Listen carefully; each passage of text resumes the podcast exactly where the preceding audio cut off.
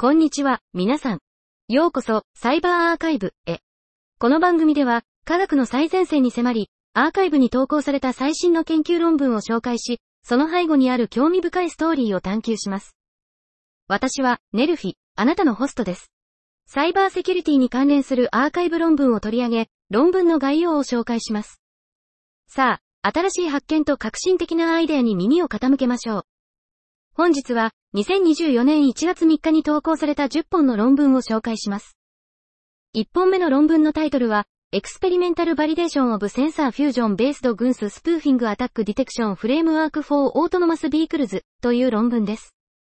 この論文では、自動運転車 AV 向けのセンサーフュージョンベースのグローバルナビゲーション衛星システム、GUNS、スプーフィング攻撃検出フレームワークの性能を検証します。データ収集には、軍スレシーバーと管制計測装置、IM を備えた車両を使用します。検出フレームワークには2つの戦略が組み込まれており、1つ目の戦略は予測された位置の変化と管制センサーに基づく位置の変化を比較するものです。2つ目の戦略では、ステアリング角度センサーの出力を使用して左右のターンを検出し、分類するためにランダムフォレストの教師あり機械学習モデルを使用します。実験では、ターンごとの攻撃と間違ったターンの2種類のスプーフィング攻撃モデルをシミュレーションします。これらの攻撃は SQL インジェクション攻撃としてモデル化され、実際にナビゲーションシステムがスプーフィングされた位置情報を正当なものとして認識し、正当な GNSS 信号を検出できなくなるようにします。重要なことに、IM データはスプーフィング攻撃中も改ざんされません。実験では、都市部の道路構造を模倣したアラバマ州タスカルーサで実施され、検出フレームワークの有効性をテストします。結果は、様々な高度な GNSS スプーフィング攻撃、遅い位置のズレ攻撃を検出できることを示しています。全体的に、実験結果は、センサーフュージョンベースのスプーフィング攻撃検出手法が AV を GNSS スプーフィングから保護するための堅牢性と効果を示しています。2本目の論文のタイトルは、 LLbezpeky、Leveraging Large Language Model for Vulnerability Detection という論文です。Android アプリケーションには、セキュリティ上の脆弱性が多く存在し、これを検出するための効果的な手法が必要とされています。現在の静的及び動的解析ツールによる手法には、多数の誤検知や分析の範囲の制限などの問題があり、採用が困難です。近年、機械学習を用いた手法が脆弱性検出に広く研究されてきましたが、実際の適用にはデータ要件や特徴量の設計の難しさがあります。大規模言語モデル LLM は人間言語やプログラミング言語の意味を理解する能力において大きな可能性を示しています。本研究では Android セキュリティの文脈で LLM の有効性を調査し、開発者が脆弱性を特定し修正するための AI 駆動のワークフローを構築しました。実験の結果、LLM はゲラベンチマークで91.67%の正確な脆弱性を検出することができることが分かりました。さらに、実験から得られた知見を活用し、堅牢で実践的な脆弱性検出システムを構築し、その有効性を示しました。また、実験は、様々な設定が true positive、TP、および false positive、FP の割合にどのように影響するかを明らかにしました。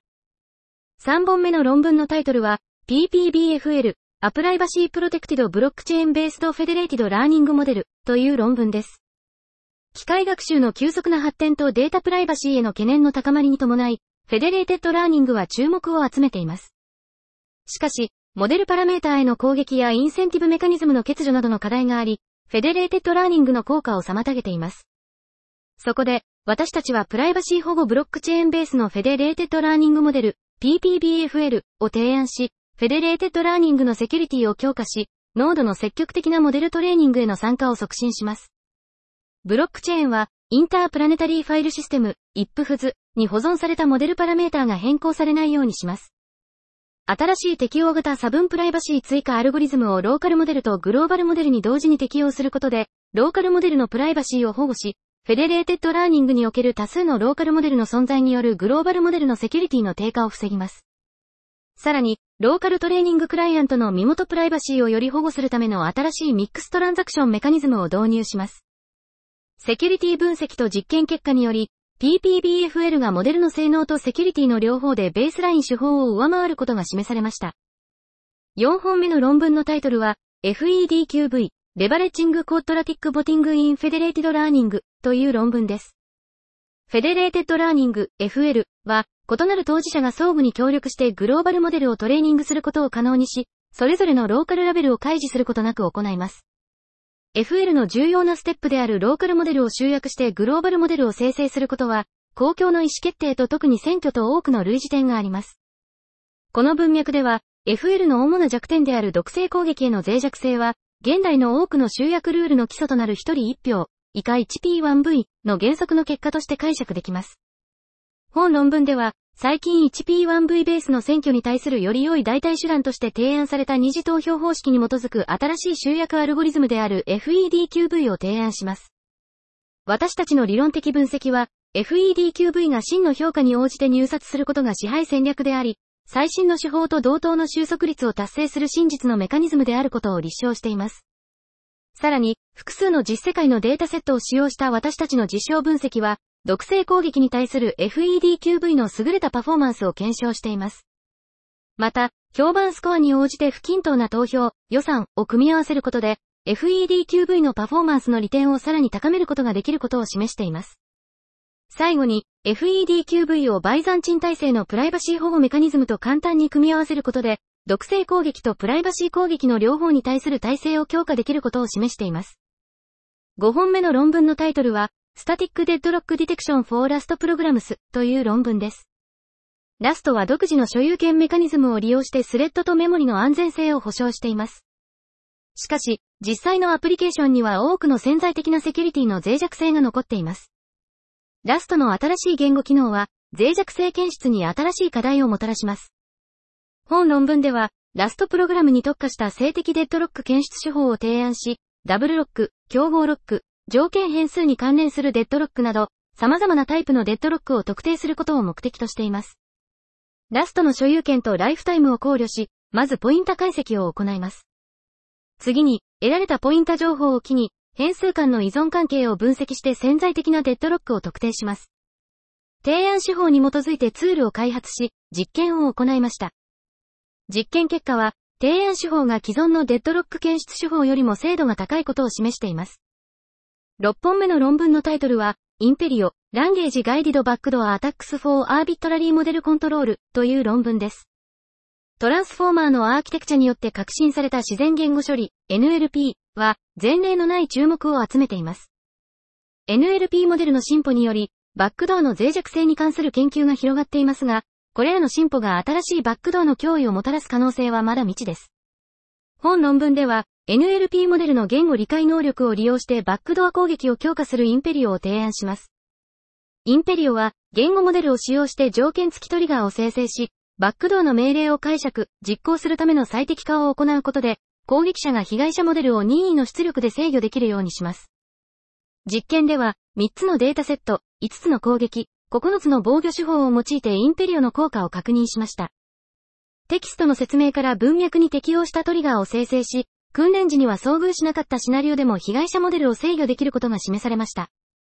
この攻撃は、複雑なデータセットでも高い成功率を維持し、クリーンな入力の精度を損なうことなく、代表的な防御手法に対しても強靭性を示しました。ソースコードはバックスラッシュ URL 中括弧開く https コロンコー .com スラッシュ Imperio で入手可能です。7本目の論文のタイトルは、セーフティパフォーマンス、ホワイノットボス。バイオブジェクティブオプティミズドモデルコンプレッションアゲンストヘテロジーアスアタックストワード I ソフトウェアデプロイメントという論文です。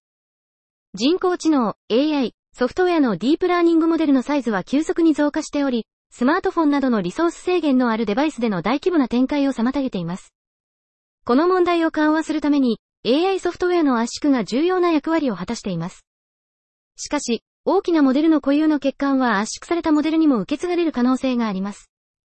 そのような欠陥は、圧縮されたモデルが適切な保護なしに大量のデバイスに展開されるため、攻撃者によって容易に悪用される可能性があります。本論文では、安全性と性能の両立の観点から安全なモデル圧縮問題に取り組みます。具体的には、ソフトウェアエンジニアリングのテスト駆動開発、TDD、パラダイムに着想を得て、テスト駆動のスパーストレーニングフレームワークである SafeCompress を提案します。攻撃メカニズムを安全性テストとしてシミュレーションすることで、 SafeCompress は動的スパーストレーニングパラダイムに従って大きなモデルを自動的に小さなモデルに圧縮することができます。さらに、代表的で異種の攻撃メカニズムであるブラックボックスメンバーシップ推論攻撃とホワイトボックスメンバーシップ推論攻撃を考慮し、BMIA-SafeCompress と WMIA-SafeCompress という2つの具体的なインスタンスを開発します。さらに、 SafeCompress を拡張して、攻撃者がブラックボックスとホワイトボックスのメンバーシップ推論攻撃を同時に行う場合に対処するための MMIA-SafeCompress という別のインスタンスを実装します。コンピュータビジョンと自然言語処理のタスクの両方について、5つのデータセットで詳細な実験を行い、フレームワークの有効性と汎用性を示します。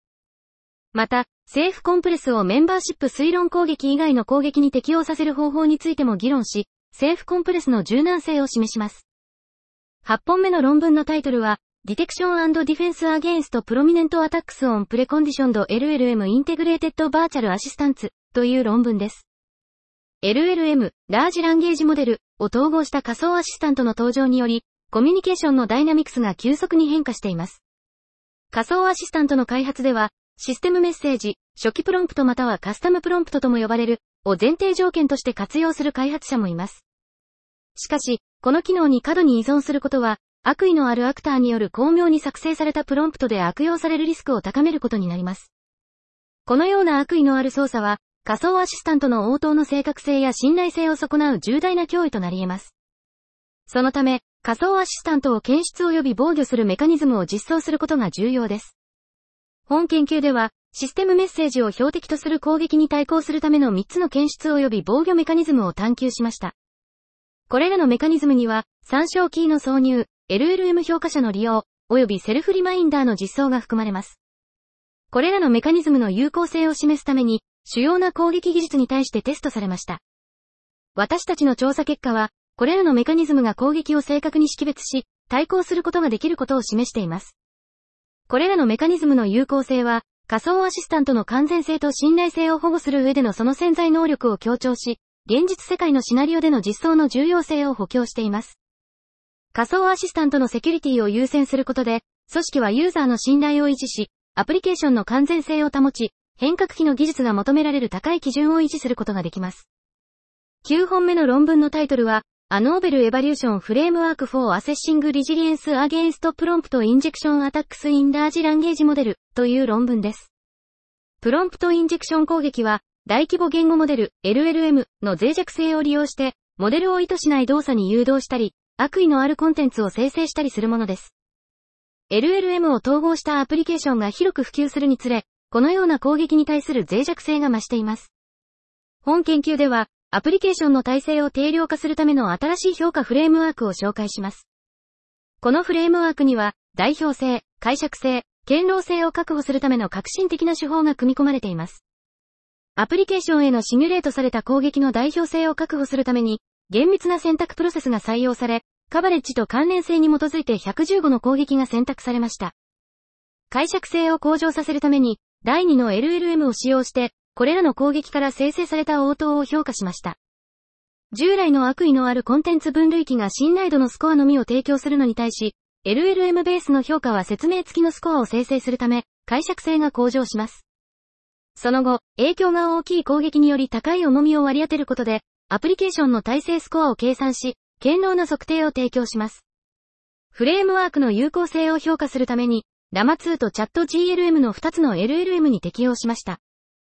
その結果、新しいモデルであるラマ2の方がチャット GLM よりも高い体制を示しました。この結果は、新しいモデルの方が体制が高いという一般的な考えと一致し、フレームワークの効果を裏付けています。さらに、フレームワークは非常に柔軟性があり、新しい攻撃技術や分類を受け入れるための最小限の調整しか必要とせず、実用的な解決策として確立しています。全体的に、このフレームワークは、プロンプトインジェクションからアプリケーションを守るための組織の意思決定を支援する貴重な洞察を提供します。10本目の論文のタイトルは、CCA Secure Hybrid Encryption in Correlated Randomness Model and Chem